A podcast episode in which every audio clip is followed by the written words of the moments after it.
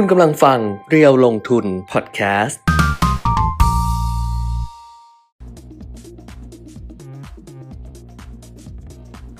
สวัสดีค่ะ สวัสดีครับ อัปเดตเทรนด์ลงทุนนะคะ กับเพจเดียวลงทุนแล้วก็ Facebook Live ด้วย YouTube Live ด้วยปิดครับ เสียงไม่ปิดแล้วเรียบร้อย เรียบร้อยเมื่อกี้เสียงออกป่ะอะ ไม่ออกจะพูดได้อย่างไรอืมวันนี้วันพระรหัสบดีที่ 6 มกราคม 2565 นะคะ ก็เจอกันเหมือนเดิม จันทร์ถึงศุกร์10 โมงกว่าอ่าฮะๆไปเรื่อยๆเออวันนี้ไม่ค่อยดีเท่าไหร่ ไม่ค่อยดีคือตลาดหุ้นไม่ค่อยดีตลาหุ้นแล้วก็เรื่องของตัวเลขผู้ติดเชื้อ แต่ตัวเลขผู้ติดเชื้อ ถ้าเกิดฟังคุณปิ่มมิตรตั้งเมื่อวานอะครับก็ก็รู้อยู่แล้วคุณปิ่มมิรู้ตรอยู่บอกแล้วว่าเดี๋ยวก็หมื่น ใช่ใช่ไม่ได้เกินความคาดหมายเออนะไม่ได้เกินความคาดหมาย แล้วก็เรื่องตลาดหุ้นที่ตกก็ไม่ได้เกินความคาดหมายอีกเหมือนกันนะครับเพราะว่าเมื่อวานผมก็เพิ่งพูดไปหยกๆว่าอ่าถ้าหากว่าปัจจัยเรื่องของการขึ้นดอกเบี้ยเร็วของสหรัฐอืมจะทำให้หุ้นตกก็ไม่ต้องแปลกใจนะครับอืมเออนะก็ทักทายกันเข้ามาได้นะครับ เดี๋ยวเล่าให้ฟังค่ะว่าไอ้ที่เรามองเรื่องดอกเบี้ยเรื่องอา โควิด เรื่องอะไรต่างๆ เหล่านี้มันมีพัฒนาการไปอย่างไรบ้างนะครับ ค่ะอ่าฮะอะใครดูอยู่ก็กดไลค์ส่งข้อความมาทักทายนะคะ กันในวันแบบนี้ ครับ ซึ่งวันพฤหัสแล้วนะดิฉันนึกว่าวันนี้วันพุธตอนแรกเออฮะเออพฤหัสงงแล้ว เพราะว่างงวันจันทร์วันเราไม่ได้ทำงานใช่หนึ่ใช่งวัใช่นใช่เองงอวันงงวันอ่าฮะอะเพราะฉะนั้นแต่มากันประมาณหนึ่งก็ไปอะดูเลยก็ได้เล่าเล่าโควิดไปก่อนแล้วกันเล่าโควิดไปก่อนนะ จะได้อ่า เดี๋ยวใครมาทีหลังก็จะเพราะว่ามาดูในเรื่องเพราะเราอื่นเพราะเรามาช้าด้วยไงเออมาช้าไปเรื่อยๆอะๆเอาเหรอทำให้คนหายไปเหรอ ไม่ไม่เกี่ยวหรอกนะแต่เขาก็คงมารอตั้งแต่สิบโมงแล้วไงอะไรสิบโมงห้านาทีก็ยังไม่มาอะไรอย่างเงี้ยเออมาสิบโมงเจ็ดอย่างเงี้ยอืมมาช้าไปเรื่อยๆอะก็ตัวเลขของผู้ติดเชื้อทั่วโลกสะสมเนี่ยกำลังจะเข้าสู่ 300 ล้านคนนะครับอืมอย่างที่บอกตอนนี้ 298 ล้าน 225,000อืม นะก็เอ่อตัวเลข 300เนี่ยภายในวัน 2 วันนี้ค่ะคงจะได้เห็น 300 ล้านนะ300 ล้าน เพราะว่าเออตอนช่วงตั้งแต่ปีใหม่มา ตั้งแต่เมื่อวานนี้ ตัวเลขทั่วโลกเนี่ยติดเชื้อเพิ่มขึ้นวันหนึ่งเกิน 200อ่าเกิน 2 ล้านคนค่ะนะครับ เมื่อวานนี้เพิ่มขึ้นอีก 2 ล้าน5แสน35,852 คน 2ล้าน5แล้วนะอืม2ล้าน5แล้วนะถ้าเกิดว่าจะเห็นตัวเลขเอ่อ2ล้าน5นี่ก็คือสูงสุดเป็นประวัติการณ์นับตั้งแต่ปี 2563 มานะครับถ้าเราจะเห็นตัวเลขเพิ่มขึ้นวันหนึ่ง3ล้าน 4 ล้าน 5 ล้านคนก็ไม่ต้องแปลกใจนะครับเพราะว่าตอนนี้เจ้าเชื้อโอมิครอนเนี่ยคุมไม่อยู่แล้วค่ะนะคุมไม่อยู่แล้ว แล้วก็การตรวจเนี่ยก็ในบางประเทศเนี่ยไม่มีเครื่องมือตัว คือคือตรวจกันไม่ทันแล้วตรวจไม่ตรวจไม่ทันเออคือเครื่องมือตรวจไม่พอ ไม่พอแล้วอืมเครื่องมือก็ไม่พอแล้วนะครับอืมเพราะฉะนั้นเราก็จะเห็นการติดเชื้อเพิ่มขึ้นสูงสุดเป็นประวัติการณ์อืมเพิ่มขึ้นไปอีกสักระยะหนึ่งอืมนะครับ แล้วก็อ่าถ้า2ล้าน5เนี่ยเอ่อภายในวัน 2 วันก็ 300 ล้านคน แล้วก็เสียชีวิตเนี่ย5ล้าน4แสน8หมื่นคนทั่วโลกนะครับ แต่ว่าเสียชีวิตรายวันอย่างที่ผมบอกนะว่า ก็ยังคงอยู่ 6,000-7,000 คน เมื่อวาน 7,214 คนค่ะต่อวันนะครับ เสียชีวิตเนี่ยไม่สูงไม่ได้สูงขึ้นนะส่วนตัวเลขผู้ติดเชื้อ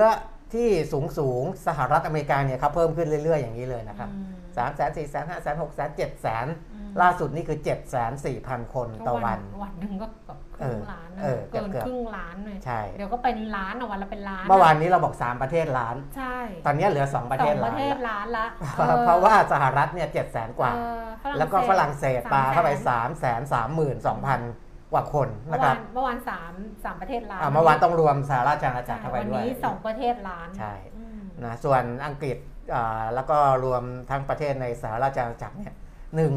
หนึ่งแสนเก้าหมื่นสี่พันก็เกือบเกือบสองแสนค่ะ นะครับอิตาลีแสนแปดหมื่นเก้าพันสเปนแสนสามหมื่นเจ็ดพันยังเป็น 5 ประเทศที่มีผู้ติดเชื้อเกิน 1 0 0 0 0แสนคนอาร์เจนตินา95,000 คนนะครับอืมอเมริกาใต้นะอินเดียมาอีกแล้วอืมนะอินเดียเนี่ย87,000ตุรกี 66,000ออสเตรเลียก็ 64,000แล้วก็เยอรมนี 63,000นะครับจะเห็นได้ว่าตอนนี้ก็มากันเอ่อเป็นแถวอะนะครับเพราะว่าการติดเชื้อมันกระจายไปอ่า ทั่วโลกแล้วสำหรับเจ้าโอมิครอน ส่วนประเทศที่มีผู้เสียชีวิตสูงของโลกเนี่ยเมื่อวานเวียดนามเขาไม่ติดอันดับ เพราะตัวเลขเขาเข้ามาช้าอืมที่เขารายงานเข้าระบบเนี่ยยังไม่ได้รายงานเข้ามา แต่พอรายงานเข้ามาแล้วเนี่ยเวียดนามก็ติด top 10 ของประเทศที่มีผู้เสียชีวิตสูงสุดในโลกนะครับอันดับหนึ่งคือสหรัฐอเมริกา 1,800 คน รัสเซีย 828 โปแลนด์ 632 เยอรมนี 431 สหราชอาณาจักร 343 ยูเครน 273 ฝรั่งเศส 246 เวียดนาม 230 คนอืมที่รายงานเข้ามานะครับค่ะแล้วก็อิตาลี 183 เพราะฉะนั้นเวียดนามเนี่ยอ่าจำนวนผู้เสียชีวิตของเขาถ้าเทียบกับประเทศในอาเซียนเนี่ยก็อยู่ที่อันดับอ่าสามนะครับรองจากอินโดนีเซียและฟิลิปปินส์นะครับแต่ถ้าเป็นรายวันเป็นอันดับหนึ่งของอาเซียนค่ะนะครับ เอ่อเสียชีวิต 230 คน รองลงมาเป็นฟิลิปปินส์ 58 คน มาเลเซีย 18 แล้วก็ไทย 11 คนเอามาดูไทยเลยนะครับ ไทยเสียชีวิตเพิ่มขึ้นแค่ 11 คนนะ เห็นไหมครับอืมว่าสอดคล้องกับที่เราคุยกันไปเมื่อวานนี้ค่ะนะจำนวนผู้ติดเชื้อเพิ่มขึ้น แต่จำนวนผู้เสียชีวิตเนี่ยอ่าทรงๆหรืออมอ่าแต่เนี่ยมันลดลงด้วยซ้ำเพราะเมื่อวาน 19 วันนี้ 11 นะครับ แต่ผู้ติดเชื้อเพิ่มจาก 3,899 มาเป็น 5775 นะครับ 5,775 คนแล้วในขณะที่รักษาหายกลับบ้านได้เนี่ย 2,673 นะครับ เพราะฉะนั้นตัวเลขมันจะเหลื่อมกันอยู่แบบ ตอนนี้ครึ่งต่อครึ่งเลยนะ เพราะฉะนั้นไม่ต้องแปลกใจที่จำนวนการคลองเตียงของผู้ป่วยเนี่ยอาอาจจะเริ่มมีปัญหาค่ะนะครับ เพราะฉะนั้นก็อย่างที่เราคุยกันไปเมื่อวานนี้แล้ว ถ้าหากว่าไม่มีอาการอืมตอนนี้โรงพยาบาลมักจะไม่รับไม่รับนะครับะแต่ไม่รับเนี่ยเมื่อเมื่อวานเนี้ยเมื่อคืนเนี้ยจะมีข่าวออกมาแทบทุกช่องเลยค่ะนะครับ มีผู้หญิงคนหนึ่งไปตรวจตรวจเองอะค่ะตรวจ ATK แล้วพบว่าตัวเองติดเชื้อแล้วก็อยากจะให้โรงพยาบาลรับโรงพยาบาลก็ไม่รับนะก็ไปนั่งร้องไห้ข้างถนนอะไรอย่างเงี้ยคือโรงพยาบาลไม่รับไม่เป็นไร แต่ขอให้มีระบบการบริหารจัดการอืม ที่จะทำให้เขาคนที่เขาตรวจ ATK เจอแล้วเนี่ยทำยังไงนะมันควรควรจะมีวิธีการที่บอกบอกเขาหน่อยว่าเขาจะทำยังไงเดี๋ยวเดี๋ยวมีไหมมีหนึ่งเขาบอกว่าถ้าตรวจเองที่บ้านอย่างเงี้ยแล้วเออเจออะเออโทรไปหนึ่งสามสามศูเออนย์นี่ไงเขามีต้องเนี่ยเมื่ออือฮึ ATK เป็นบวก ติดเชื้อโควิดโทรเออหนึ่งสามสามศูนเอย์อนี่เขามีบอกไว้ไม่ต้องคือโทรไปเลยอืมพอบอกว่าเราติดเชื้อปุ๊บเนี่ย ให้โทรไปสายด่วน หนึ่งสามสามศูนย์อ่าแล้วก็แจ้งจะข้มีอมูลแล้วเขาก็จะคนเขาก็บอกจัดว่าการจะมีการให้ติดต่อกลับเออจากสถานพยาบาลที่เข้าร่วมโครงการภายใน 6 ชั่วโมงครับได้รับยาอุปกรณ์อาหาร 3 มื้อ ได้รับการดูแลครบถ้วนอืม1330นะนะคะอืมโทรยึดได้เอ24อชั่วโมงก็ถ้าอาการหนักก็ 1669 ก็ลองดูนะครับ ไม่ต้องไม่ต้องถ้าตรวจแล้ว ATK อ่าเขาบอกไปแล้วอ่านั่งร้องไห้หรือว่าอืมรอความช่วยเหลือโดยที่อ่า ไม่ไม่สามารถติดต่อใครได้หรือว่าอะไรอย่างเงี้ยนะครับ เนี่ยเขาก็จะมีอย่างเงี้ยมากขึ้นเรื่อยๆเมื่อวานดิฉันก็จะบอกคุณปิ่มนี้แกว่าเออที่ตรวจแล้วเจอเอ้ยมีเบอร์โทรเนี่ยวันนี้อ่านเจเอออเออก็คือถ้าตรวจที่บ้านแล้วแบบเจอปุ๊บอะครับหนึ่งสามสามศูนย์โทรไปนะเลยเขาก็จะประสานให้ เพราะจะมีมากขึ้นเรื่อยอืมๆนะครับเพราะว่าตัวเลข 5,700 เนี่ยเป็นแค่สเต็ปแรกของการเพิ่มขึ้นเมื่อวานบอกแล้วเดี๋ยวก็เป็นหมื่นอ่าเราก็จะเห็นตัวเลขเป็นหมื่นต่อไปนะครับเพราะฉะนั้นเนี่ยแน่นอนแหละอ่า จำนวนเตียงที่จะรองรับในโรงพยาบาลเนี่ยอาจจะไม่ได้ไม่สำรองเพียงพอเออใช่สำหรับผู้ติดเชื้อทั้งหมดใช่นะครับแต่แต่ว่าต้องเป็นผู้ที่มีอาการอ่าที่อืมที่ในระดับหนึ่งอะที่ที่ที่จะต้องพึ่งพาระบบการรักษาในโรงพยาบาลนะครับ ส่วนใครที่อ่าพบการติดเชื้อ แต่ว่ายังไม่มีอาการอาจจะต้องใช้วิธีการทำโฮมไอโซเลชันนี่ไง อยู่ถ้าที่บ้านยังไม่ได้เข้าผู้ติดเชื้อโควิด -19 ทุกสิทอืธิมการรักษาที่ยังไม่ได้เข้าสู่ระบบ หรือต้องการรักษาที่บ้านครับโทรสายด่วนเนี่ยนะคะ 1330 กด 14 หรือกรอกข้อมูลด้วยตัวเองเขาก็มี QR code ให้ เจ้าหน้าที่จะประสานและจับคู่สถานพยาบาล เพื่อเข้ารับการรักษาตามระบบการดูแลผู้ติดเชื้อที่บ้านต่อไปอ่าฮะเออนี่ไงหมอก็เตือนว่าหนึ่งสัปดาห์ก็ทะลุหมื่นหนึ่งหมื่นครับ หมื่นหมื่นรายต่อวันน่ะนะเพราะว่าตอนนี้ไม่มีจังหวัดไหนที่ปลอดผู้ติดเชื้อรายวันแล้วปลายมกรานี่จะสองสามหมื่นรายเลยนะ เออเออนะครับก็ตามนั้นแหละตามนั้นแหละนะครับคืออันนี้อันนี้เป็นการประเมินที่ไม่ได้ประเมินแบบเวอร์เกินไปเออนะประเมินแบบบนพื้นฐานที่เป็นไปได้ก็จะประมาณนี้ แต่ว่าก่อนหน้านี้เราเคยประเมินแบบเวอร์ๆนะขึ้นไประดับหลายหมื่นเป็นแสนเป็นอะไรนั่นอะ ก็เราก็ไม่ได้เห็นตัวเลขตรงนั้น ตั้งแต่สมัยยุคเดลต้าเนี่ยค่ะเราไม่เจอนะครับแต่ยุคโอมิครอนเนี่ยอ่าการประเมินบนพื้นฐานที่น่าจะเป็นก็จะประมาณอย่างที่คุณแก้มบอกเมื่ออืกี้มนะครับ จังหวัดอ่าที่มีผู้ติดเชื้อแบบ 1 คนก็คือแพร่นะครับ สิงห์บุรี แต่ว่าศูนย์เนี่ยไม่มีแล้วนะไม่มีแล้ว แล้วก็จะเห็นคนใกล้ตัวหรือคนที่เรารู้จักอ่า ติดเชื้อไปเรื่อยๆ ดารงดารานักร้องตอนนี้มเอาติดกันเยอะแยะนะครับใครเดินทางไปต่างประเทศกลับมาตรวจนี่ ก็ส่วนใหญ่ก็จะเจอเชื้อเหมือนกันนะครับ เพราะว่าถ้ายิ่งไปยุโรปอเมริกานี่นะบอกได้เลยอืมนะแต่คนที่เขาอยู่ยุโรปอเมริกาเองเพื่อนเราเนี่ยก็ไม่ยังไม่เห็นบอกอะไรนะ แสดงว่าเขาก็คุมดูแลตัวเองดี แต่เวลาไปท่องเที่ยวหรือไปอะไรเนี่ยนะครับอ่าอ่ามีโอกาสที่จะรับเชื้อกลับมาได้นะเพราะว่าทาง นู้นเขาค่อนข้างที่จะมีผู้ติดเชื้อสูงอะ่ะแล้วก็เราก็ไม่รู้ว่าเราไปเจอใครที่อืมมีเชื้อบ้างนะครับ อันนั้นก็ทำให้เชื้อเนี่ยกระจายไปทั่วโลกแล้วตอนนี้นะครับอะอันนี้เป็นเรื่องของโควิด -19 ประมาณนี้ แล้วก็ไปดูผลกระทบเนี่ยจริง ๆ ผลกระทบตั้งแต่ในฝั่งของ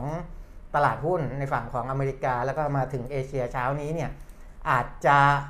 พูดถึงโควิดซึ่งจริงๆมันเป็นประเด็นโควิดหลังนะอ๋อไม่ใช่ใช่ไหมไม่ใช่ประเด็นเออหลักใช่ไหมเขาเขาเขาพูดถึงอ่าโควิดเนี่ยเป็นประเด็นรองนะครับค่ะค่ะประเด็นหลักเนี่ยจะไปอยู่ที่เรื่องของการขึ้นดอกเบี้ยของค่ะสหรัฐอเมริกาเอมากอกก็ว่านึกว่าแบบโหตลาดหุ้นลงตลาดหุ้นบ้านเราก็ปรับตัวเออลดลงด้วยก็นึกว่าเอ๊ะเป็นเพราะเรื่องของโควิดไอโออ่าฮะมิครอนหรือเปล่า หรือว่าตัวเลขการติดเชื้อหรือเปล่า ก็ส่วนหนึ่ง แต่ว่าประเด็นหลักคือเป็นเรื่องการขึ้นดอกเบี้ยใช่ของธนาคารกลางสหรัฐนะคะใช่ใช่วันนี้ไปดู ตลาดหุ้นต่างประเทศก่อนก็แล้วกัน ตลาดหุ้นที่นิวยอร์กค่ะ เมื่อคืนที่ผ่านมาดัชนีอุตสาหกรรมดาวโจนส์นะคะ ก็ปรับตัวลดลงไป 392.1.07% NASDAQ ลงไป 522.3%เอออย่างเงี้ยก็น่าซื้อเหมือนกันเนาะแต่กลัวมันลงต่อ S&P เป็นโรคขี้กลัวเออ S&P 500 ลงไป 92.1.9%นะคะเอ่อยุโรปค่ะลอนดอนฟุตซี่ร้อยปรับตัวเพิ่มขึ้น 11.0.1% CAC 40 ตลาดหุ้นปารีสฝรั่งเศสเพิ่มขึ้น 58.0.8%แล้วก็ดัคแฟรงก์เฟิร์ตเยอรมนีเพิ่มขึ้น 119.0.7%ค่ะ ในเอเชียนะคะเช้านี้โตเกียวนิเกอิลงไป 2%เลยครับ2.08%นะคะลงไป 610.67 จุดวันก่อนเราคุยกันบอกใกล้ 30,000 ใกล้ 30,000 วันนี้เหลือ 28,721 จุดค่ะหางเสียงฮ่องกงลงต่อนะคะ 136 จุด 0.6%แล้วก็ CSI 300 ตลาดหุ้นเซี่ยงไฮ้ ปรับตัวลดลง 67.1.39%ค่ะ มาดูความเคลื่อนไหวตลาดหุ้นบ้านเราครับดัชนีราคาหุ้นก็ปรับตัวลดลงนะคะ เปิดมาเช้านี้ก็ปรับตัวลงไปเลย สูงสุดเนี่ย 1,665 จุด ต่ำสุด 1,654 จุด ล่าสุด 10นาฬิกา18 นาทีค่ะ ดัชนีราคาหุ้น 1,661.29 จุด ลงไป 15.50จุด0.92%มูลค่าการซื้อขาย 21,000 ล้านบาท SET50 Index ค่ะ 990.85 จุดนะคะ ลงไป 11จุด76จุด1.17%มูลค่าการซื้อขาย 11,870 ล้านบาท หุ้นที่ซื้อขายสูงสุดค่ะ เป็นหุ้นกสิกรไทยนะคะ KBANK อันดับ 1 143บาท50 ลดลงไป2บาท50 สตางค์ EA 97บาท25 สตางค์ ลงไป 2 บาท SCB ไทยพาณิชย์125บาท50 ลงไปบาท 50 ค่ะ GPSC 86บาท75 ลงไป 75 สตางค์ บ้านปูนะคะ 11 บาทเพิ่มขึ้น 10 สตางค์ AOT 60 บาท 75 ลดลง 1 บาท BCH 20 บาท 30 เพิ่มขึ้น 70 สตางค์ค่ะ CPF อยู่ที่ 26 บาท 50 เท่าเดิม KCE 85 บาท 50 ลงไป 3 บาท และปตท 38 บาท 25 สตางค์ลดลง 75 สตางค์ค่ะ ครับอัตราแลกเปลี่ยนดอลลาร์บาท 33 บาท 25 สตางค์ราคาทองคำนะคะ 1,809 เหรียญต่อออนซ์ราคาในบ้านเรารับซื้อคืนบาทละ 28,500 ขายออกบาทละ 28,600 ค่ะ ราคาน้ำมันเบรนท์79เหรียญ95 เซนต์ลงไป 85 เซนต์เวสเท็กซัส77เหรียญ8เซนต์ลงไป 77 เซนต์แล้วก็ดูไบนะคะอยู่ที่ 73เหรียญ19 เซนต์เเป็นราคาเมื่อวานของดูไบอะครับครบละเออนะบอกความลับให้อย่างหนึ่งว่าคือ เมื่อวานนี้สั่งขายกองหุ้นในประเทศไปกองหนึ่ง เพราะว่าอ่า ตังหงิดตังหงิดอยู่ดูว่าท่าดูท่าคือก็ก็คือตังหงิดใจอยู่เออว่าว่าเอออ่าเรื่องของการขึ้นดอกเบี้ยเนี่ยเออที่สหรัฐบอกว่าจะขึ้นเร็วกว่าคาดอ่าเอ่อแต่ว่าตลาดหุ้นยังไม่ตอบสนองคุณก็เนี่ยคิดว่าคุณน่ะ คุณเปียมิตรฮะคุณเนี่ยเป็นคนที่ไม่ซื่อสัตย์กับอาชีพทำไมล่ะ คุณไม่บอกใครคุณบอกทีหลังเนี่ยไม่เราต้องทำไปก่อน อ้าวอันนั้นไง ไม่ใช่ไม่ใช่บอกไม่ไม่บบออกกใครเพราะว่า คุณต้งเราจะไปบอกยังไงล่ะว่าให้ขายไปก่อนแล้วกลับมาซื้ออ้าวก็ใช่อะไรไงเงี้ย คุณต้องบอกเฮ้ยวันเนี้ยผมแบบผมตั้งใจละหลังจากเออสิบโมงผมเห็นท่าทางไปละ เป็นผมนะอืมผมขายเลยใน LTF เนี่ยผมขายวันนี้แหละอย่างเงี้ย คุณต้องบอกอย่างนี้แล้วคุณก็ไปอ๋อขายอย่างเงี้ยไม่ใช่คุณปล่อยหุ้นมันขึ้นขึ้นใช่ป่ะแล้วคุณก็แอบขายแล้วพอวันนี้หุ้นลงมาแล้วคุณก็บอกว่านี่จะบอกความลับให้นะเมื่อวานน่ะขายไปแล้วโอ้ถ้าเราขายแล้วตัดสินใจผิดแล้วเขาไม่บอกไงนี่ถ้าเป็นคนอื่นนะนะ ถ้าเป็นคนอื่นดิฉันบอกว่าเลวมาก แต่พอดีเป็นคุณเปลี่ยนวิชาดิฉันไม่กล้าพูดเออเพราะนี่ไม่กล้าพูดแล้วไม่กล้าพูดไม่ได้เออถือว่าไม่ได้พูดถือว่าไม่ได้พูดนะแต่ถ้าเป็นคกำนลังอื่น เออ ถ้าเป็นคนอื่นจะบอกโหเลวมากเลยทำไมเป็นคนเลวแบบนี้ นี่แต่ก็อันนี้คุณเปลี่ยนเป็นไงดิฉันไม่ได้พูดนะถือว่าไม่ได้พูดเออถือว่าไม่ได้ก็เลยมาส่องว่า โอ๊ย ถ้าเราซื้อส่พุทธอ่าของ DW นี่นะโอ้โหอ่าได้กำไรเยอะเลยพูอะ ดอย่างนี้อัตนบนี้กันเลยดีกว่า เอาจริงๆเออก็อ้าวไม่มีใครสนใจเลยไม่มีนะใครสนใจแบบคุยเลย ไปไม่มีใครสนใจเลยว่าอีสองคนนี้มันคุยอะไรกันวะตกลงเรื่องอะไร อะ นะก็อ่าปัจจัยที่เข้ามาส่งผลกระทบนะครับ อย่างที่บอกว่าเรื่องของอาการขึ้นดอกเบี้ยของสหรัฐเนี่ยค่ะนะอาจจะปรับเพิ่มขึ้นเร็วกว่าที่คาดนะที่เราบอกไปตั้งแต่เมื่อเมื่อวานแล้วนะดูอ่าความเห็นในเรื่องของหุ้นก่อนก็ได้นะครับ ปัจจัยอ่าลบที่บรรดาสำนักวิเคราะห์วิจัยต่างๆ มองนะครับ ก็คือว่าการประชุม เฟดนะครับธนาคารกลางสหรัฐนะย้ายฝั่งคุณคุณธนกรบอกวันนี้ย้ายฝั่งคุณธนกรบอกย้ายฝั่งทีแฮชมแท็กคุณทีแก้มวคุณแก้วเนาะคนเรามันแบบโหมันรู้เรื่องไม่รู้ใจจริงๆคนเราเรื่องเงินไม่เรื่องทองนี่มันไม่เข้าใครออกใครเดี๋ยวก็คือถ้าถ้าเราเวลาซื้อซื้อเงียบๆเลยกูละเกียดเกลียดไม่เวลาขายแล้วบอกว่า ขายแล้วเดี๋ยวจังหวะอาพอมันลงมาแล้วเข้ากลับมาซื้อเนี่ย เออคนจะตามจังหวะไม่ค่อยทันหรอกว่าเออจังหวะไหนจะเข้ามาซื้อจะขายอะไรพวกนี้ก็เลยไม่ไม่บอกดีกว่าทำไปแล้วแล้วค่อยมาบอกทีหลัง ไม่ไม่บอกเลยดีกว่าเออเปลี่ยนแนวไหมเอาแบบเออไม่บอกเลยดีกว่า บอกแล้วมันเจ็บใจไงโมโห เอางี้ละกันอ่าฮะ อืมอืมอะไปดูตลาดนะหุ้นไปดูตลาดหุ้นเขาว่าไงกันบ้าง อ่าก็สำนึกผิดไหมอ่าเนี่ย หรือไม่นะหรอกเฉยปัจจัยลบยังคงเป็นเรื่องของอาการขึ้นอัตราดอกเบี้ยเร็วกว่าที่คาดนะครับ ทีนี้ผมก็ไปดูไอ้สัญญาณที่มันส่งมาที่ตลาดพันธบัตรของสหรัฐๆอืมนะครับบอลยิว10ปีอ่าขยับเพิ่มขึ้น อันเนี้ยมีสัญญาณค่อนข้างชัดแล้วอืมนะเมื่อวานผมบอกว่าขยับเพิ่มขึ้นมาไม่มาก เพราะว่ามันขึ้น 1.63 1.66 แต่ว่าล่าสุดเนี่ยขึ้นจาก 1.66อืมมาเป็น 1.71%อันเนี้ยถือว่าสัญญาณเริ่มเริ่มชัดขึ้นละ ส่วน 2 ปีเมื่อวานที่มันไม่ชัด เพราะว่าจาก 0.78 ลงมา 0.77%อืมแต่ตอนเนี้ยล่าสุดขยับจาก 0.77 เป็น 0.83%อันนี้ชัดแล้วอืมเพราะฉะนั้น ตัวเลขของบอลยิวของสหรัฐอเมริกาของวันที่5นะของเขาจะช้ากว่าเราหนึ่งวันเนี่ยค่ะนะครับส่งสัญญาณค่อนข้างชัดแล้วค่ะว่าการขึ้นอัตราดอกเบี้ยของสหรัฐ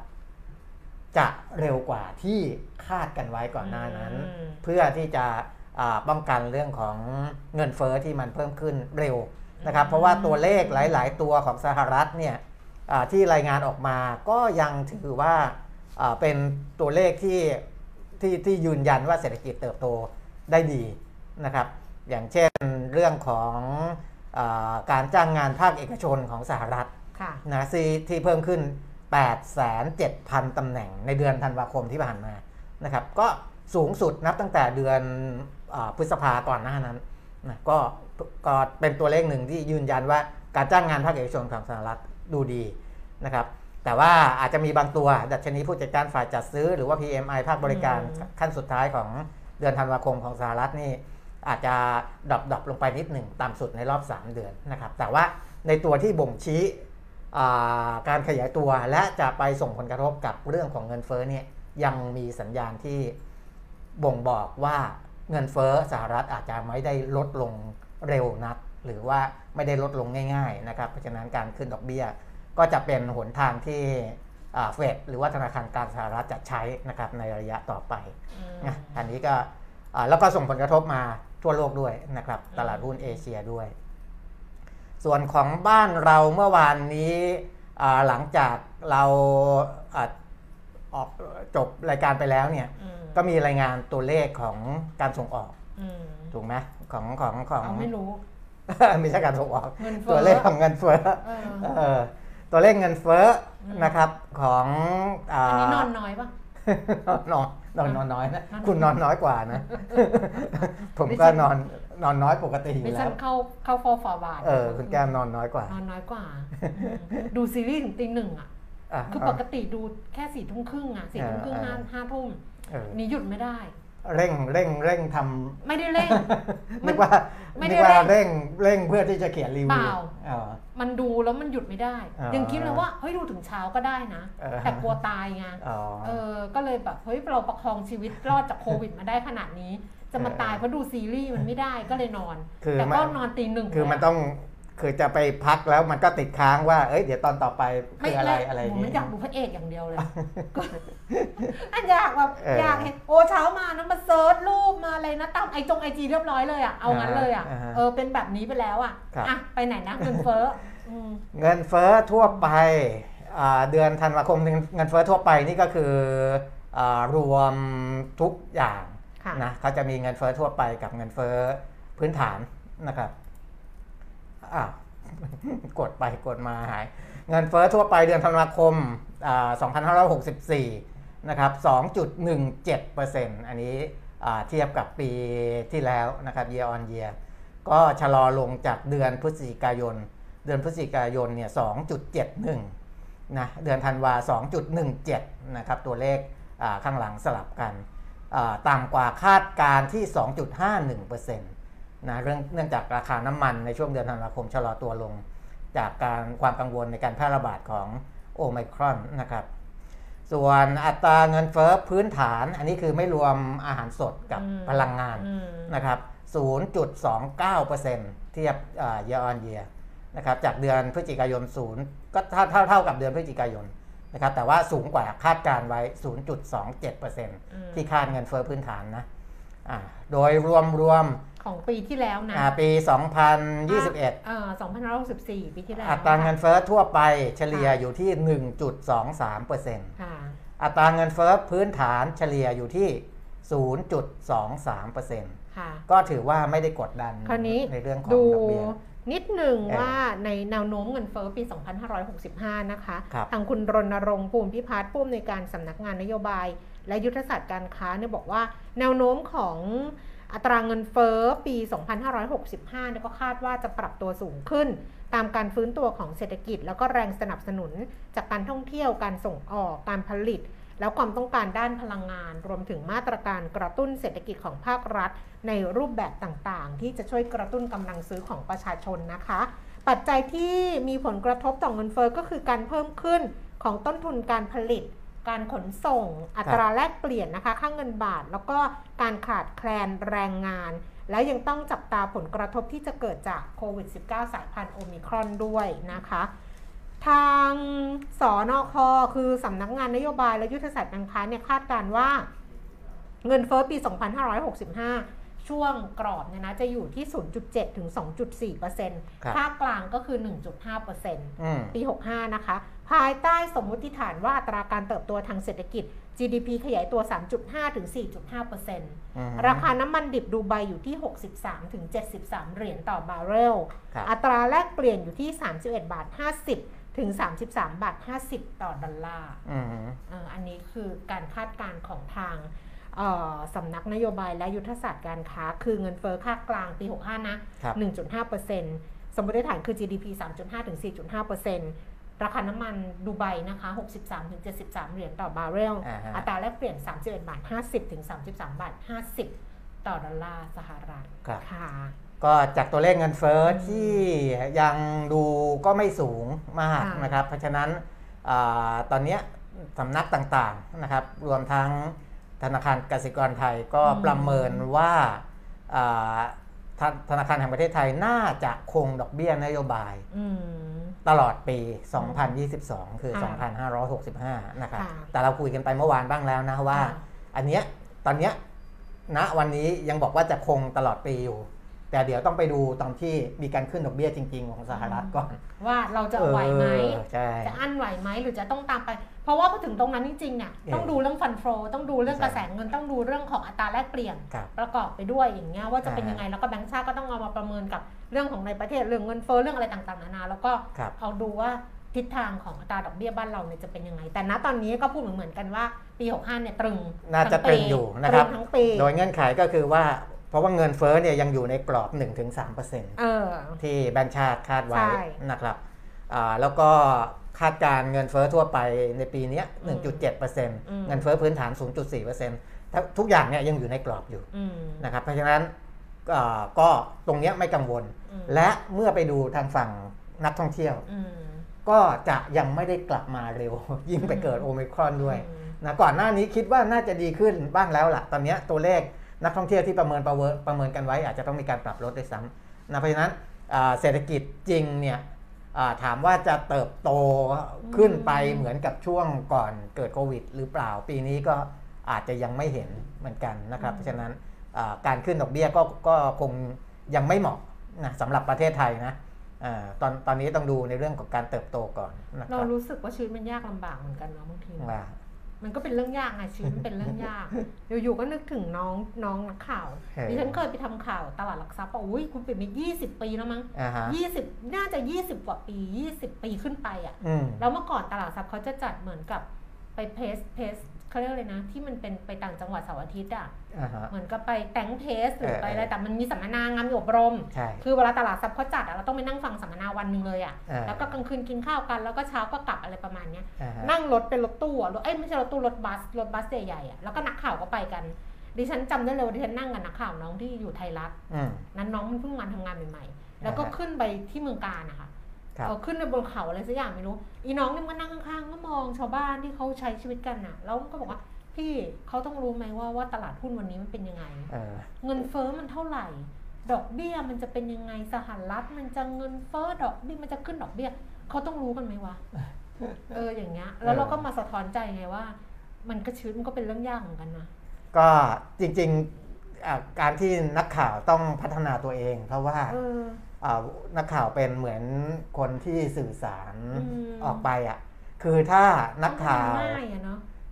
ใช่ คือถ้าถ้าอืมถ้านักข่าวรู้สึกว่ามันเป็นเรื่องยาก ไม่และไม่ถ่ายทอด มันไม่ใช่เรื่องยากนะ ตอนเออคุยกันมันไม่ใช่เรื่องยากนะเออมันเงินเฟ้ออะไรมันก็ไม่ใช่เรื่องยากคือเราเข้าใจเออมันไม่ใช่ แต่เรารู้สึกว่าชีวิตมันยากลำบากเนาะที่เราต้องมาเออนั่งรู้เรื่องพวกนี้ไงแค่นั้นเองเออยากลำบากคือแบบเราใช้ชีวิตบอกว่าไม่รู้ว่าอ่าฮะแบบเงินเฟ้อมันเท่าไหร่ช่างมันไหมเออแต่ว่ามันก็ไม่ได้ เพราะมันก็มีปรากฏการณ์ของแพงครับใช่ไหมอย่างเนี้ยเด็กๆ เนี่ยเขาไปซื้อเดี๋ยวนี้เขาไปซื้อของกินอะอ่าฮะเขาไปซื้ออะไรนะลอดช่องสิงคโปร์ครับที่เยาวราชอะอืมแล้ว จากกี่บาทแล้วขึ้นเป็น28 บาทอะเขายังบอกเลยว่าเนี่ยเห็นไหมเงินเฟ้อก็คือเป็นปรากฏการณ์ของเงินเฟ้ออะไรประมาณเนี้ยมันเออมันคือมันเป็นชีวิตประจำวันน่ะ จะบอกว่าไม่รู้ไม่ได้ก็ไม่รู้ก็ได้อ่าฮะแต่ถ้ารู้มันก็ทำให้ทำให้ชีวิตมันเราเราก็ต้องรู้ว่าอ๋อเดี๋ยวของข้างหน้ามันจะเป็นอย่างนี้นะ เราต้องหารายได้เท่าไหร่อ่าฮะเพื่อที่เราจะมีชีวิตที่เป็นมาตรฐาน รักษามาตรฐานชีวิตเราไว้อะไรอย่างเงี้ยเออเออนั่นแหละ มันก็เลยต้องรู้ แล้วก็การที่นักข่าวเองเนี่ยรู้เยอะขึ้นแล้วก็ใส่ใจเรื่องพวกนี้ก็ทำให้นักลงทุนเนี่ยพัฒนาขึ้นด้วยไงมเออนักลงทุนอ่าเมื่อก่อนนี้แทบจะไม่สนใจเรื่องของปัจจัยพื้นฐานอะไรเลยนะอืมก็คือเล่นหุ้นตามโคงตามข่าวอะไรไป แต่เดี๋ยวนี้เนี่ยเอ่อ ไปพูดอะไรมั่วๆเนี่ยไม่ได้แล้วไม่ได้ไม่ได้เพราะนักลงทุนเขาพัฉฒลานาดนะเขาฉเอลาดอเขามีขึ้นความรู้เขาพัฒนา อันเนี้ยมีของของที่เป็นกระทรวงพาณิชย์เขาแยกออกมาเยก็อะน่าสนใจนะอ่ไปดูคุณตรงเปียนั้มินก่อนแล้วกันเพราะว่ากระทรวงพาณิชย์เขาแยกเขาพูดเรื่องเงินเฟ้อแล้วเขาก็ครัมีบแยกให้ดูว่าค่าใช้จ่ายของครัวเรือนอืมเดือนธันวาคมอะอ่าเฉพาะเดือนธันวาคมนะคะเพราะมันก็ร้อนไปกับตัวเลขเงินเฟ้อค่ะฮะค่าใช้จ่ายครัวเรือนเดือนธันวาคมเนี่ยต่อครัวครัวเรือนต่อเดือนเนี่ยอยู่ที่ 17,127 บาท อืมอันนี้ไม่รวมเรื่องการแบบชำระหนี้นะเออเรียนมันค่าใช้จ่ายค่าทั่วใช้ๆจ่ายไปทั่วๆไปใช่ค่าใช้จ่ายทั่วไปที่เห็นว่าถ้าเกิดมีหนี้มันมันมันมันไม่ได้อยู่แล้วอ่าไอ้ตัวเลขเนี่ยแต่ว่าใน 17,127 บาทต่อครัวเรือนเนี่ย เป็นอะไรมากที่สุดรู้ไหม เป็นไรเป็นค่าเช่าบ้านอืมวัสดุก่อสร้างอ่าค่าไฟฟ้านะฮะก๊าซหุงต้มแล้วก็เครื่องใช้ในบ้านอ่านี่นี่เฉลี่ยเดือนละ 3,881 บาทอ่าฮะ รองลงมา 3,003คือใกล้ ๆ กันเลย ค่าโดยสารอืมคือค่าเดินทางครับ ซื้อยานพาหนะ น้ำมันเชื้อเพลิง ค่าบริการโทรศัพท์มือถืออ่าฮะเออ อันเนี้ยเป็นค่าใช้จ่ายอันดับสองของอืมครัวเรือนครับอันดับสามคือเนื้อสัตว์อ่าฮะซื้อเนื้อสัตว์ 1,517 บาทใน1เดือน อาหารภายในบ้านอ๋ออะไม่ใช่ขอพูดผิดผิดพูดผิดค่ะ อาหารทานในบ้าน Delivery อ่าฮะ Delivery นี่เป็นอันดับ 4 นะ อืม 1,480 บาท อาหารทานนอกบ้าน อาหารตามสั่งพวกไก่ทอด พิซซ่า 1,142 บาท ผักผลไม้นี่แค่ 979 บาท ค่ายา 960 บาท หนังสือเรียน 750 บาท ข้าวแป้งผลิตภัณฑ์จากแป้ง 644 บาท เครื่องปรุงอาหาร 404 บาท ครับ เครื่องดื่มแอลกอฮอล์400 เครื่องดื่มแอลกอฮอล์377 บาท น้อยที่สุดเลยคือบุหรี่เหล้าเบียร์อืมดีมากค่ะ237ข้อห้ามข้อห้ามดื่มเข้าขายน้อยลงด้วยนะเหรอไม่รู้ดิเออบุหรี่เหล้าเบียร์อ่าฮะเออดีแล้วแสดงให้เห็นครัถึบงสุขภาพที่ดีขึ้นเพราะว่าผักผลไม้นี่ 979 บาทเดือนเออก็แพง แต่ตอนนี้ชาวบ้านร้านตลาดเขาเดือดร้อนกันเรื่องราคาหมูหมูนะ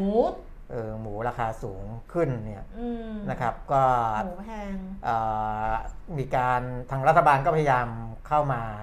เอ่อออกมาตรการนู่นนี่นั่นนะเนี่ยเดี๋ยวมันจะมีเงินเฟ้อที่มันตามมาจากหมูแพงกับน้ำมันแพงเออฮะมันจะต้องมีในในเดือนถัดไปเดือนเดือนมกราคมอืมนะครับ แต่ตอนเนี้ยห้ามส่งออกหมูมีชีวิต 3 เดือนเลยนะอืม6มกราคมถึง 5 เมษายนนะครับ เอาไว้กินในประเทศก่อนตอนเนี้ยอืมเพราะราคาที่มันเพิ่มสูงขึ้นเนี่ยมันเป็นเรื่องของ demand supply ด้วยส่วนหนึ่งอืมหมูน้อย หมูที่ที่ที่ออกมาให้เราทานกันน้อย น้อยเพราะว่าส่วนหนึ่งหายไปเพราะโรคระบาดอืมนะแต่ว่าภาครัฐอาจจะยังไม่ยอมรับว่ามันเกิดโรคระบาดในในวงกว้างแค่ไหนอย่างไรนะครับอันนั้นก็เป็นส่วนหนึ่งนะแต่ตอนเนี้ยเพื่อให้ demand กับ supply เนี่ยมันอ่ามาช่วยในเรื่องของราคา ไม่ให้ราคาขยับขึ้นไปมากกว่านี้ ก็เลยห้ามส่งออกหมูมีชีวิต 3 เดือนนะครับ 3 เดือนอาก็จะทำให้มีการเลี้ยงหมูป้อนเข้าสู่ตลาดประมาณ 19 ล้านตัว แล้วก็บริโภคในประเทศเนี่ยอ่า18 ล้านตัว ส่งออกไปต่างประเทศประมาณ 1 ล้านตัว อันนี้ก็น่าจะน่าน่าจะน่าจะช่วยได้ นอกนั้นก็เป็นเรื่องอาหารสัตว์เรื่องอะไรต่ออะไรที่เขาจะช่วยนะครับ ก็อันนี้พูดถึงต่อเนื่องไปเรื่องของการจับจ่ายใช้สอยเรื่องเงินเฟ้อเลย มาดูอาของสมาคมนักวิเคราะห์การลงทุนหน่อยอืมอืมนะครับ เพราะว่าเมื่อวานนี้คุณสมบัตินาราวุฒิชัย เลขาธิการสมาคมนักวิเคราะห์การลงทุนเขาแถลง ผลการสำรวจความเห็นของนักวิเคราะห์และผู้จัดการกองทุนนะครับ อันนี้เป็นการสำรวจความเห็นอ่าถึงทิศทางดัชนีราคาหุ้นไทยแล้วก็การลงทุนอ่า การจัดพอร์ตลงทุนตัวหุ้นตัวหุ้นอะไรพวกนี้นะครับโดยสรุปนะในแง่ของเอาไปทิศทางดัชนีราคาหุ้นไทยไตรมาสแรกปี 2565 ก่อนละกันนะครับ คนที่มองถ้าเราแบ่งเป็นกลุ่มมองในเชิงบวกไซเวย์และลบนะอาสามกลุ่มนี้ก่อนนะครับ กลุ่มใหญ่ที่สุดก็คือไซเวย์ 52%ไซด์เวย์ก็คือบวกลบไม่มากนะครับ52%ตอบออกมาในแนวทางนี้นะครับอาอีก 36%มองในเชิงบวก อีก 12%มองในเชิงลบนะครับ เพราะฉะนั้นถ้ามองอย่างนี้แสดงว่าไตรมาสแรกเนี่ยนักวิเคราะห์และผู้จัดการกองทุนมองค่อนข้างดี เพราะว่าออกไปในเชิงไซด์เวย์อัพก็คือเอาคนมองไซด์เวย์กับคนมองบวกมารวมกันเนี่ย นะกลายเป็นไซด์เวย์อัพเนี่ยประมาณ 88%เลยนะครับ ค่อนข้างที่จะอ่าถือว่าอยู่ในเกณฑ์ดี เพราะฉะนั้นถ้าเราเชื่อเขากลุ่มนี้ เวลาหุ้นตกลงมาแรงๆ ในไตรมาสแรก ก็ใช้จังหวะนั้นนะอ่าทยอยเก็บหุ้นได้นะครับ มาดูดัชนีอ่าสิ้นไตรมาสนะครับที่มองของจากผลการสำรวจโดยเฉลี่ยนะ อยู่ที่ 1,665 จุด ตอนนี้เท่าไหร่ละ ตอนนี้อ้าวอยู่ระดับนี้เลย 1665 เนี่ยอ่าดดัชนีปัจจุบันนี้เลย 1665 ซึ่งนักวิเคราะห์กับผู้จัดการกองทุนมองว่า เฉลี่ยไตรมาสหนึ่งเนี่ยอยู่ตรงเนี้ยนั่นแสดงว่าขึ้นถึงขึ้นไปเนี่ย ก็มีโอกาสอืมที่จะถูกขายออกมาได้ ถูกไหมอืมเออนะเพราะฉะนั้นเวลาจะเก็บก็อาจจะต้องเก็บต่ำกว่านี้หรือเปล่า นะอาจจะต้องเก็บต่ำกว่านี้ขำอะไรดิฉันกลัวมากเออกลัวแบบคนส่งข้อความมาด่าว่าดิฉันว่าคุณเป็นมิ้นเหมือนเมา เมา เมาหรือนอนน้อย เมาง่วงเออะอไม่เมาเหรอเออไม่เมาดิ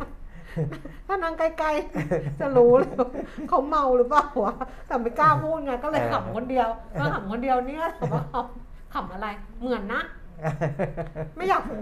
ไม่อยากพูดได้เสียเรื่องอะเออเดี๋ยวจะหาว่าบอกเฮ้ยเขากำลังอะไรอย่างเงี้ยแต่เหมือนจริงๆนะ แต่ไตรมาสแรกเนี่ยนะครับไม่สนใจไตรมาสแรกเนี่ยเออมีต่อต่อเอ่อจำนวนนักวิเคราะห์หรือผู้จัดการกองทุนเนี่ยเออเกือบเกือบ 17%นะครับ เอาเป็นตัวเลขกลมๆก็คือ 17%อืมมองว่าดัชนีมีโอกาสไปถึง 1,700 ได้นะอืมก็คือถ้าเป็นช่วงดัชนีนะ 1,700ถึง1,800เนี่ยยังมีคนมองช่วงนี้อยู่ด้วยเหมือนกัน แต่ที่ผมบอกว่า 1665เนี่ยคือเฉลี่ยค่ะนะครับเฉลี่ยจะออกมาตรงนี้นะอันนี้ก็ทำให้เราพอจะอ่าเล็งๆได้ว่าจะขายถ้าสมมุติคนที่เล่นสั้นนะครับคือต้องการขายแล้วกลับมาซื้อเนี่ยจะขายตรงจุดไหนแล้วก็จะกลับมาซื้อตรงจุดไหนนะครับถ้าถ้าผมยึดตัวเลขนี้ก็คือว่า 1665 ยังไม่ซื้อ นะครับเพราะว่ามันอยู่ตรงค่าเฉลี่ยพอดีอืมถ้าจะซื้อก็อาจจะต้องรอให้ต่ำกว่าค่าเฉลี่ยที่นักวิเคราะห์มองนิดนึงก่อนนะครับ เพราะว่าผมเพิ่งขายไปเมื่อวาน เมื่อวานขายไปแล้วโอดัชนีพอสมพอสมควรนะเมื่อวานเนี่ยใช้ได้อยู่นะครับ อันนั้นกองหุ้นในประเทศนะกองต่างประเทศยังไม่ได้ขายนะครับ เพราะว่าเดี๋ยวรอจังหวะอีกทีกันนะก็อ่าปัจจัยบวกที่ส่งผลต่อตลาดทุนของไทยในปี 2565 เรียงจากมากไปน้อยนะครับ ปัจจัยบวกที่อ่าตอบกันมากที่สุดก็คือผลประกอบการของบริษัทจดทะเบียนอืมเมื่อวานเล่าไปบ้างแล้วอืมนะครับว่าอ่าคาดว่าน่าจะโตขึ้นได้นะครับสองคือเศรษฐกิจในประเทศ ซึ่งปีเนี้ยโตกว่าปีที่แล้วอยู่แล้วนะครับสามสถานการณ์วัคซีนและโควิดในไทย การฉีดวัคซีนทั่วถึงนะครับโควิดเพิ่มขึ้น แต่เพิ่มขึ้นอ่า ในทิศทางเดียวกับทั่วโลก และเป็นการเพิ่มขึ้นของฝั่งผู้ติดเชื้อนะอืมผู้ติดเชื้อที่อาจจะแสดงอาการน้อยไม่แสดงอาการ แล้วก็เสียชีวิตน้อยนะครับเสียชีวิตน้อยเพราะว่าเราฉีดวัคซีนกันเยอะ แล้วก็โอมิครอนเองก็ไม่ได้ลงปอดอืมพวกนี้นะครับเพราะฉะนั้นอันเนี้ยจะไม่ใช่ปัจจัยลบ ก็กลายเป็นปัจจัยบวกจริงๆมันก็เป็นปัจจัยทั้งบวกทั้งลบ แต่ว่านักวิเคราะห์ตอบว่าเป็นปัจจัยบวกด้วยนะครับ แล้วก็ปัจจัยด้านเศรษฐกิจต่างประเทศ อเมริกายุโรปเอเชียก็ยังเติบโตอยู่นะครับฟันฟลจากต่างประเทศยังคงไหลเข้ามาสู่ตลาดทุนไทยอยู่ อันนี้คืออาปัจจัยบวกที่อ่าตอบกันเกิน 50%ที่เกิที่น้อยกว่า 50%ผมไม่ไม่พูดถึงแล้วกันอืมนะครับ อันนั้นอาจจะไม่ใช่บวกจริงเท่าไหร่ มาดูปัจจัยลบ ปัจจัยลบเรื่องแรกเลย ซึ่งวันเนี้ยส่งผลกระทบแล้วกับตลาดทุนไทยก็คือว่าทิศทางอัตราดอกเบี้ยของสหรัฐอเมริกาอืม นักวิเคราะห์ 84%บอกว่าปัจจัยนี้เป็นปัจจัยลบแน่นอนนะครับ ก็เราเห็นผลละส่งผลละสองก็คือมาตรการผ่อนคลายเชิงปริมาณหรือว่า QE ของประเทศสำคัญสำคัญทั่วโลกนะครับสามคือแนวโน้มสถานการณ์โควิด -19 ของโลกนะครับ ซึ่งที่เราพูดถึงว่าโตขึ้นไปเท่านั้น 2 ล้าน 3 ล้านคนทั่วโลกเนี่ยอออาจจะดูเบื่อตอนนี้ยังไม่ได้ส่งผลกระทบมาก แต่ต่อไปไม่แน่นะ ถ้าหากว่าติดกันมากๆ แล้วก็อ่าระบบสาธารณสุขของบางประเทศรองรับไม่ไหวแล้วมันเกิดส่งผลกระทบขึ้นมา มันก็อาจจะเป็นผลด้านลบได้นะครับสี่คือการเมืองในต่างประเทศนะครับไม่ใช่การเมืองในประเทศนะอืมการเมืองในต่างประเทศอันนี้ 64%การเมืองการเมืองในประเทศเนี่ย40%เท่านั้นเองที่นักวิเคราะห์มองว่าเป็นปัจจัยลบนะครับนอกนั้นก็จะต่ำกว่า 40 แล้วไม่ต้องพูดถึงนะครับอาจจะอ่า ไม่ได้มีผลมากนะครับก็อันนี้ให้เห็นปัจจัยบวกปัจจัยลบนะครับทีนี้มาถึงการคาดการณ์อัตราดอกเบี้ยนะว่ากรงงอ่าจะปรับอัตราดอกเบี้ยไหมนะครับคือตอนนี้ 0.50%ที่บอกว่าจะ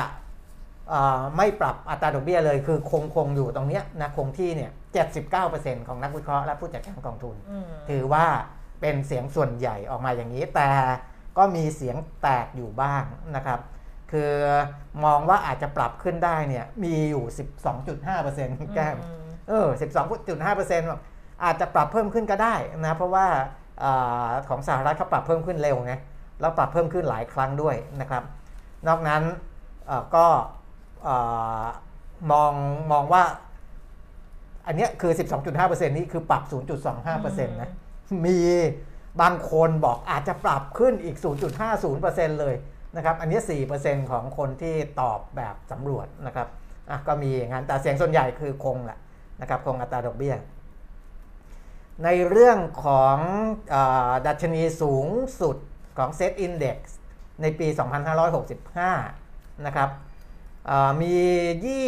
27.8%บอกว่าอยู่ในช่วง 1,800 ถึง 1,900อืมนะ แต่ว่าเสียงส่วนใหญ่ 55.56%บอกว่าอยู่ในช่วง 1,701 ถึง 1,800อืมนะครับ อีก 16.7%มองว่าอยู่ในช่วง 1,600 ถึง 1,700 นะครับเพราะฉะนั้นเสียงส่วนใหญ่ก็อยู่ที่ 1,700 ถึง 1,800 ค่าเฉลี่ยอยู่ที่ 1,782อืม1782 นะครับ ต่ำกว่า 1,800 นะ อันนี้เพราะว่าเนื่องจากว่าเป็นค่าเฉลี่ยค่าเฉลี่ยะนะครับก็เป็มีค่าคนเฉลี่ยมองสูงมองอ่าต่ำอะมัน ก็ค่าเฉลี่ยสูงสุด 1782 ค่าเฉลี่ยต่ำสุดอยู่ที่ 1546อืม1546อ่าถ้าเราเชื่อกรอบนี้นะ เราก็ไปซื้อแถวแถวต่ำกว่าพันเอหกอเอาเอากรอบนี้เป็นเกณฑ์ไปก่อน แล้วก็ไปลองดู เดี๋ยวเขาเขาทำการสำรวจเป็นทุกเดือนใช่ไหมสมาคมเนี่ยทุกเดือนเออนะครับแล้วเดี๋ยวดูอัปเดตของเขาอีกที แต่ว่าเอากรอบนี้ไปก่อนนะครับกรอบของนักวิเคราะห์กับผู้จัดการกองทุน ข้างล่าง 1546 ข้างบน 1782 อันนี้ในในรอบปีนะอืมในรอบปี แต่ถ้ามันขึ้นมาเร็วอ่าในรอบอาไม่กี่เดือนหรืออะไรอย่างเงี้ยก็ก็เป็นจุดสังเกตว่าเราจะขายทำกำไรตอนไหนนะครับ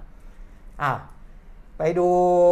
ในแง่ของการจัดพอร์ตนิดหนึ่งนะครับ ว่าเขาแนะนำอย่างไรนะครับ การจัดพอร์ตอาการลงทุน ซึ่งแถลงออกมาเมื่อวันที่ 5 มกราคมนะอันนี้ใช้เกณฑ์นี้ก่อนนะครับ เงินสดและเงินฝากระยะสั้นเนี่ยอ่าสัก 10%อืมสัก 10%นะครับเพราะว่าดอกเบี้ยต่อืมำเนาะแล้วก็ที่เหลือก็กระจายการลงทุนไป กระจายการลงทุนไปในอะไรบ้างนะครับอ่าก้อนใหญ่ที่สุดที่เขาแนะนำเนี่ยคือหุ้นไทยหรือกองทุนหุ้นไทยนี่ไงคุณแก้มไปแล้ว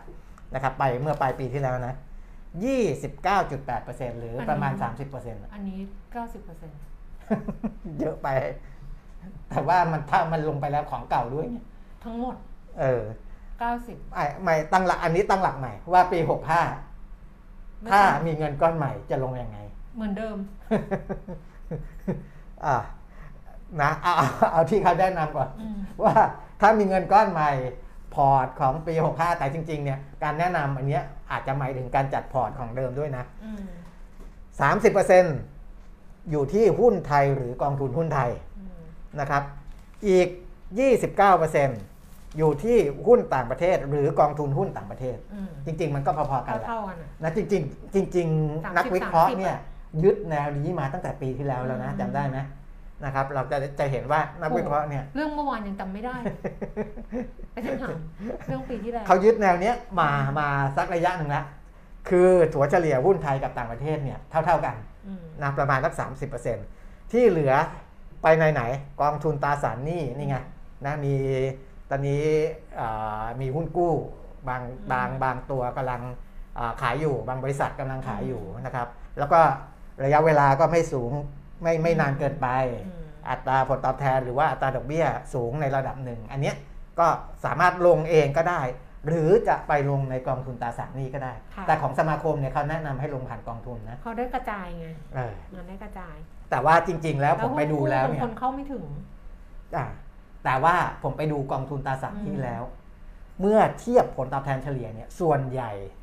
จะได้ผลตอบแทนต่ำกว่าการไปลงทุน โดยตรง ดิฉันมีกองทุนตราสารหนี้นะ จะเป็นไงผลตอบแทนไม่ค่อยประไม่มาค่อณยเวิร์กสามเปอร์เซ็นต์อะไรเงี้ยอ่าแต่มีสามร้อยบาทนะเขาแถมให้เอาเขาสิแถม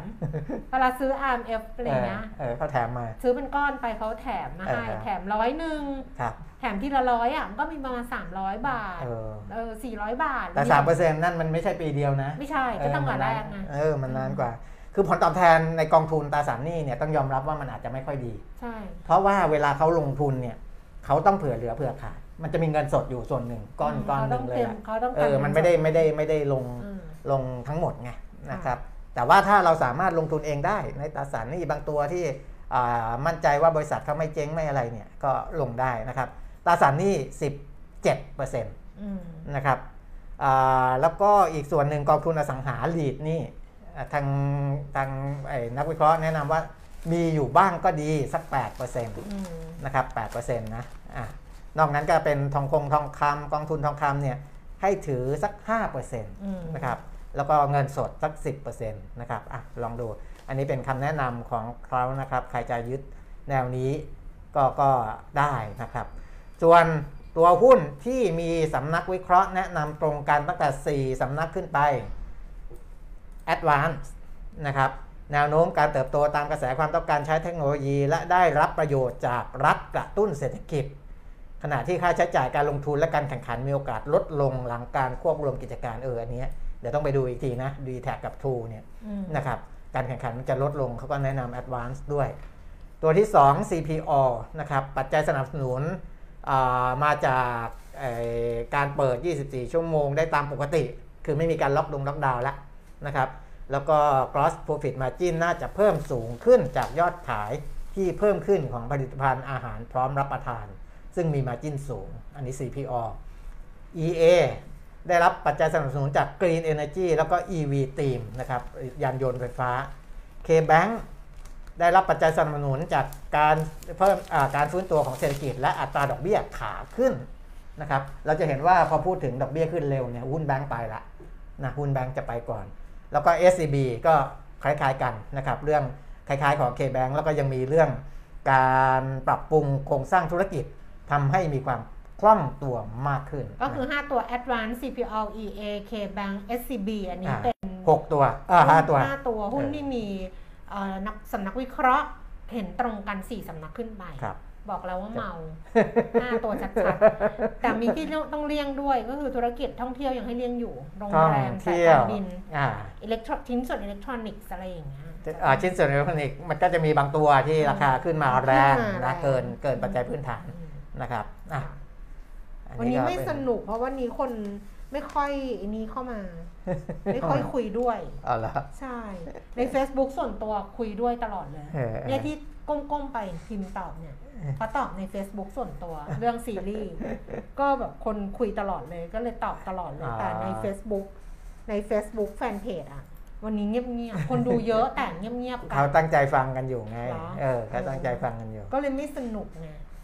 เพราะว่าเพราะว่า Facebook Live มันจะสนุกตรงที่แบบที่คุยกันนะเนาะหรือเปล่า ปกติเป็นอย่างนั้นหรือเปล่า ไม่รู้ไง แต่แบบเออ ก็เลยดูเงียบๆนิดนึง แล้วเราก็นอนน้อยด้วยเพราะฉะนั้นเรานอนน้อยด้วยก็เลยเหมือนเมาๆนิดนึงอ่าแต่สรุปก็ประมาณนี้ก็แล้วกันนะคะครับว่าหนึ่งวันนี้ในทิศทางของตลาดหุ้นทั้งไทย แล้วก็ตลาดหุ้นทั่วโลกเนี่ยกังวลอ่าเรื่องของดอกเบี้ยของครับสหรัฐที่เอ่อ มีแนวโน้มที่จะปรับตัวขึ้นเร็วกว่าที่คาดการไว้อ่าฮะสองคือเรื่องของการแพร่ระบาดของโอมิครอนก็ทำใจไว้เลยว่าหลักหมื่นอาจจะได้เห็นครับว่ากันไปถึง2องสามหมื่นต่อวันนะเออต่อวันนะ ก็อาจจะได้เห็นอือฮึนะคะ แล้วก็นักวิเคราะห์ประเมินทิศทางของตลาดหุ้นก็ไซด์เวย์แหละ ส่วนใหญ่จะมองคล้ายๆกันคือไซด์เวย์คือเห็นไหมดิฉันดูง่วงๆอะดิฉันจับประเด็นสายเวทแต่ยังว่ามีเออมองบวกมากกว่า มองลบเออมองบวกเออมากกว่ามองลบ ตั้งใจฟังค่ะ ตั้งใจฟังน้อปานเพราะบอกว่าตั้งใจฟังเออเออคุณธนากรวันนี้ส่งคำสั่งซื้อหุ้น โอ้โห ฟังไปซื้อไปเก่งมากซื้อตอนนี้เลยเหรอ อ๋อ แต่ก็อาจจะมีหุ้นบางตัวที่มันย่อลงมาแล้วแบบซื้อได้ อ๋อ ใช่ใช่ถ้าเป็นรายตัวเออเป็นรายตัวรายตัวบางคนเขาก็จะไงเก็บแล้วไงอืมอืมอะ เพราะฉะนั้นก็ลาเลยละกันอ่าเพราะว่า แล้วก็เรื่องหมูครับแพงนะครับ ก็มีอีกแนวทางหนึ่งซึ่งตอนนี้กำลังสร้างกระแสกันอยู่ ก็คืออะไรให้ไปกินเนื้อสัตว์อย่างอื่นแทเดี๋ยนวพูด ดิฉันนะพูดตั้งแต่วันแรกเราพูดกับลูกเออพูดกับลูกบอกว่าเดี๋ยวดูนะหมูแพงเขาบอกก็อยากกินหมูสิไปกินไก่อะเอาก็นี่ไงเขาสร้างกระแสอยู่ ก็นี่ไงก็มัน ไปกินไก่กินปลากินอะไรที่มันมันไมะนาวแพงก็กินมะม่วงแทนสิมะขามเออเปียกรู้จักไหมอย่างเงี้ย เออเออเราต้องไม่อะพูดเรื่องนี้นะฮะ เราต้องไม่พูดเรื่องนี้ ต้องเอาเป็นเรื่องชาวบ้านนะ เหมือนกับไม่ใช่เราต้องไม่พูดอย่างนี้เราต้องเออพูดว่าถ้าหมูแพงก็ไปกินอย่างอื่นอะไรเงี้ยเราต้องไม่พูดอย่างนี้อ๋อ เราต้องเราต้องไม่ตอบคำถามแบบนี้ เออ เข้าใจไหมเหมือนว่าเออเมื่อก่อนตอนที่เราเด็กๆอะคนถามว่าทำไมหุ้นขึ้น แล้วบอกก็คนซื้อมากกว่าคนขายอ๋อทำไมหุ้นลงก็คนขายมากกว่าคนซื้อตอบยังตกกันเออเหมือนบอกหมูแพงต้องแก้ปัญหาก็ไปกินอย่างอื่นสิมันแพงเออจะไปกินมันทำไมอย่างเงี้ยถ้าตอบอย่างนี้ต้องตีกัน เออไม่เอา เราต้องตอบแบบที่มันอะไร ตอบแบบ ให้มันดู ให้มันดูเป็นเป็นปัญญาชนหน่อย เป็นคนฉลาดให้มันดูเป็นคนแบบว่ามีเออมีมีมีทางมีแบบเออแบบว่า เราคิดมาแล้วเราอะไรมาแล้วอย่างเงี้ยเข้าใจปะเออเราคิดเราคิดมาไม่สิไอ้นั้นรัฐบาลเป็นเรื่องหน้าที่ของรัฐบาลในการเราคิดมาตอบ เราอย่างเราชาวบ้านตอบอะไรก็ได้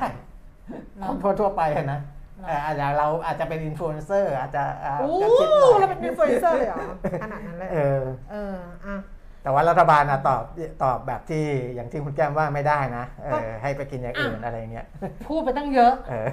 ตอบไม่ได้เลยล่ะ นี่เขาพูดกันถึงขนาดให้ทหารเลี้ยงหมูอะ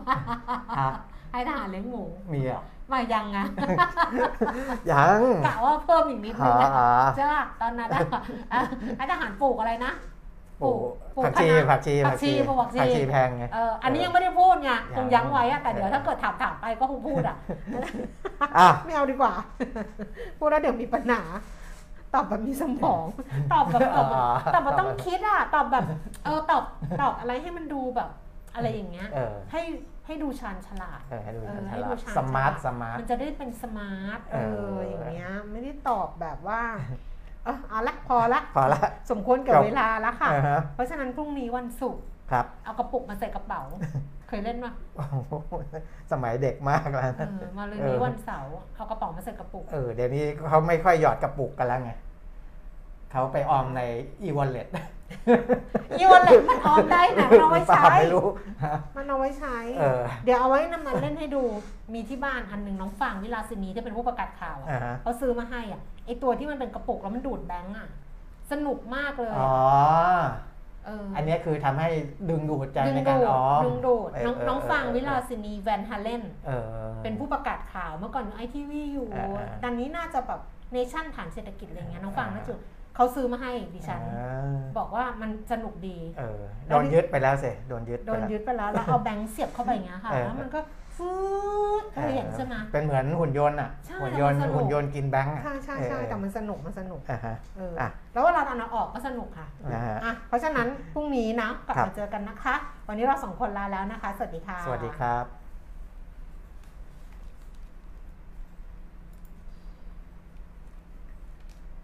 คนคนปิดอยู่ไหมอะ